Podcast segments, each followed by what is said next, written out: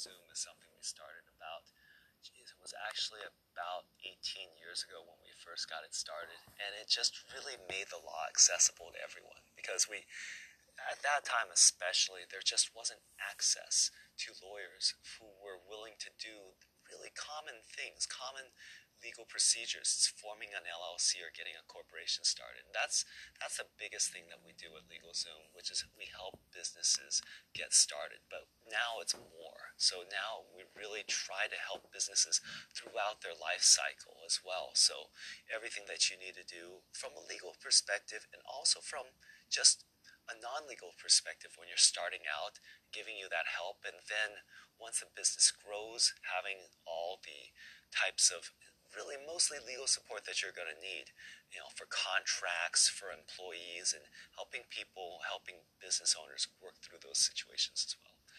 And so, Right Counsel is a it's a different company, a new company, kind of, let's say, almost like a LegalZoom spinoff. Whereas LegalZoom was really about more every day to day types of legal matters, Right Counsel is about helping you find the right lawyer for hopefully those situations that you're not going to need a lawyer too often, you know, once in a lifetime types of things where you really need like a, the best lawyer you can get. Yeah, you know, a lot of our viewers and listeners, they want to be entrepreneurs but they don't know what it takes to be an entrepreneur. So, what would you say it takes, and really just in general, what does it mean to you to be an entrepreneur? I think what it takes to be an entrepreneur is that you, I mean, you've got to love it. That's the main thing. You have to love it, and you have to throw away a lot of your preconceptions about what you would expect. You, you can't be somebody who expects every day to go a certain way. You can't think that, you know, I'm going to, you know, I have to get this done and I need this result by this time. You have to be flexible and you have to be driven, of course, because as an entrepreneur, you don't have a boss, which is great and it's bad for a lot of people because when they don't have a boss, they end up spending half their day, you know, on Facebook or something else or getting coffee and they don't get anything done. So you've got to be self driven as well.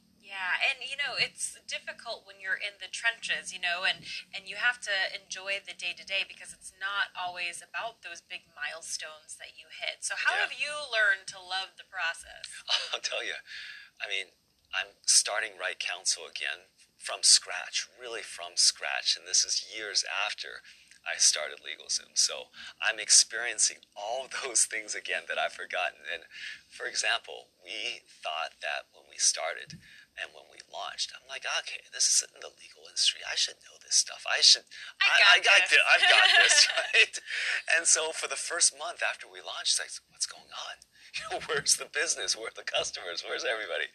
And we realized, geez, we've got to go back and rethink things and kind of change things up and iterate and not necessarily pivot, but we got to, you know, we got to do this better. We went back to the drawing board, tried again. Still, we're like, you know, swing it air. I mean, what's going on? And I have to tell you, it took about really until just a few months ago that we finally started getting things right. And so, yeah, I, you you've got to work through it, and it's it's amazing how much time is actually spent on, you know, things that you forget how hard it was to get to where you were. Yeah. And, and you and it just makes you think that you know you have to have a certain level of humbleness, saying, I thought that I had everything right. I thought I knew everything, but I had to relearn everything again. Always being a student, yeah. Oh, yeah. And you started LegalZoom, as you mentioned, many years ago. It was it 17, 18 years ago? Yeah, it was in 2000. Well, we launched in 2001, but we really started in 2000. How has starting a business changed from when you started LegalZoom to Right Counsel? As a online business, I mean, it's it's so much easier to start a business now. It is like, I can't say it's the resources and the things around you, there's so many more uh, resources now. I mean, you've got things, of course, like Business Rockstars. You've got everything online, a wealth of information to help you at least, you know, help you prepare for what to expect. But in the end, in the end, it's still the same. you know, you've still got to go through that process yourself. Still And- takes that intangible grit, Oh, yeah. right? Oh yeah, absolutely. So and go. Oh, go ahead. I'm, I was just gonna say, as a web business, you know, finding a web designer, getting a website up. I mean, that used to take fifty thousand dollars, even or even more. Now you can do this. I mean, now it doesn't cost. You can go to Wix and you can do this pretty much for free, right? And so that type of stuff. I mean, before I could say you used to have to spend five thousand dollars with a lawyer to set up your LLC. Now you can go to LegalZoom and do it for a couple hundred. So it's less expensive. It's a That's lot less news. expensive. It's a lot faster, but I can't necessarily say it's a lot easier, you know, because it's still hard. It's still hard, but there's certain things that that makes the process, I think, a little easier. Yeah. We're going to continue this when we come back from break in just a moment. I'm Alex Worley, and this is Business Rockstars.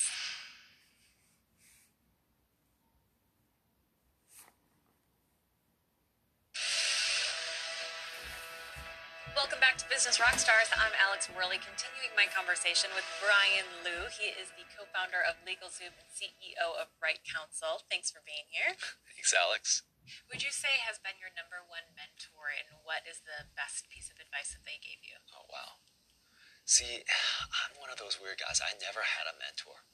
I really never Not did. even a long distance, someone that you, you know, read their books, listened to their podcasts, anything like that? Not really, but I'll tell you, if there was anybody who just imparted, a you know, a little bit of wisdom for my throughout my business career, it was always my dad, and he would say, you know, just tell me little things that you know, at a certain stage of our company when we had, let's say, 20 people, he said, Brian, you know what? Now you're at that stage where it's not about what you do anymore; it's about who you hire, and that's going to be, you know.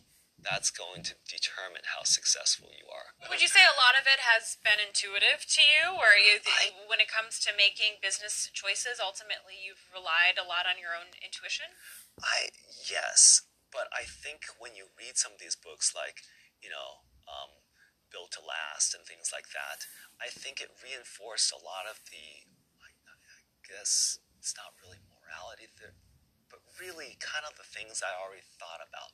What a great business should be, right? Some of those basic principles, and it's, I guess it's not something you learn in school. You can read it in books, but you've kind of got to go through it, and you have to you know, talk to other people who are in the business and who are also, you know, I, I think I had more friends who were probably in similar situations, and we just, you know, would talk through different situations that we had, and as opposed to a mentor. Sure, yeah, peer mentor.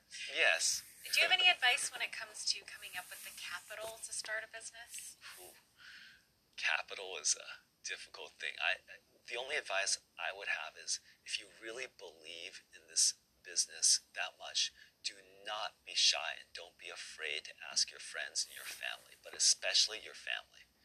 A lot of people I think make a little bit of a mistake by saying, "Oh, I don't want to ask my family."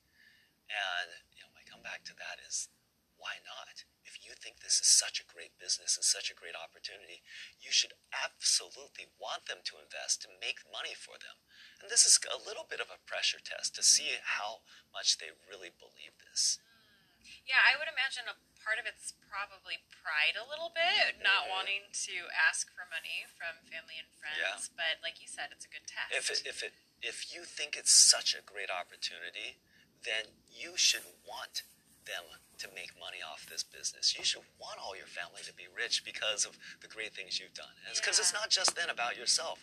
You're helping everybody else too. Sure, that's a good way of looking at it. Okay, so let's address the case that's sometimes common, and that is it doesn't work out, and you had friends and family who invested in you. Then what? Yeah, that's, I mean, it, it is tough because that's, I think, the reason why a lot of people don't ask their friends and family. But I'll tell you, I'll tell you what I did. And because there was, I have to say, there was one situation where I got involved in a company. I helped raise some money from some friends and family and didn't quite work out the way I hoped it did or hoped it would. And so, look, I think a lot of entrepreneurs don't think this is going to be their only job, their only company, their only startup. They're going to do more. They're going to try. It's in their blood. So when I started the new company, I said, you know what? I'm going to give a portion of my own shares to them. I essentially said, look, your initial investment, I'm going to take my founder's shares and kind of like give it to you and reimburse you a little bit. I'm not going to say I'm not going to give you money back, but I'm going to basically roll it over into this new company based from my portion. Because you believed in me before, I'm going to take care of you. Okay, we'll end on this note, and that is what would you consider your greatest success throughout this entire entrepreneurial journey? Wow. I think I really still think to this day that the greatest success is that my relatives and friends who were able to invest into LegalZoom on an early days. I mean, they're they're happy, and not only, of course, they're happy, but they're they're financially um, sound. Yes, exactly. That's wonderful. And I go back home and people will be like, you know, I, it, it really is a good feeling. It's like, oh, Brian, thanks so much. Thank you so much. You know, you've meant so much for our families, and now we can retire without really worrying about a lot of the other things that people retire worry about. I mean, they didn't put a lot of money, but it was a it was the faith that they did, and I think my dad honestly uh, did a little arm wrestling and uh, kind of forced them to do some. But they're I mean they're really happy about it now, and yes, I don't I think they're I don't think they're that That's worried about awesome. their retirement. That's gotta feel so good. Yeah. Very cool. Well, thank you so much for stopping by and chatting with me. Always a pleasure to see you. Good seeing you, Alex. Thanks. I'm Alex Worley, and this is Business Rockstars.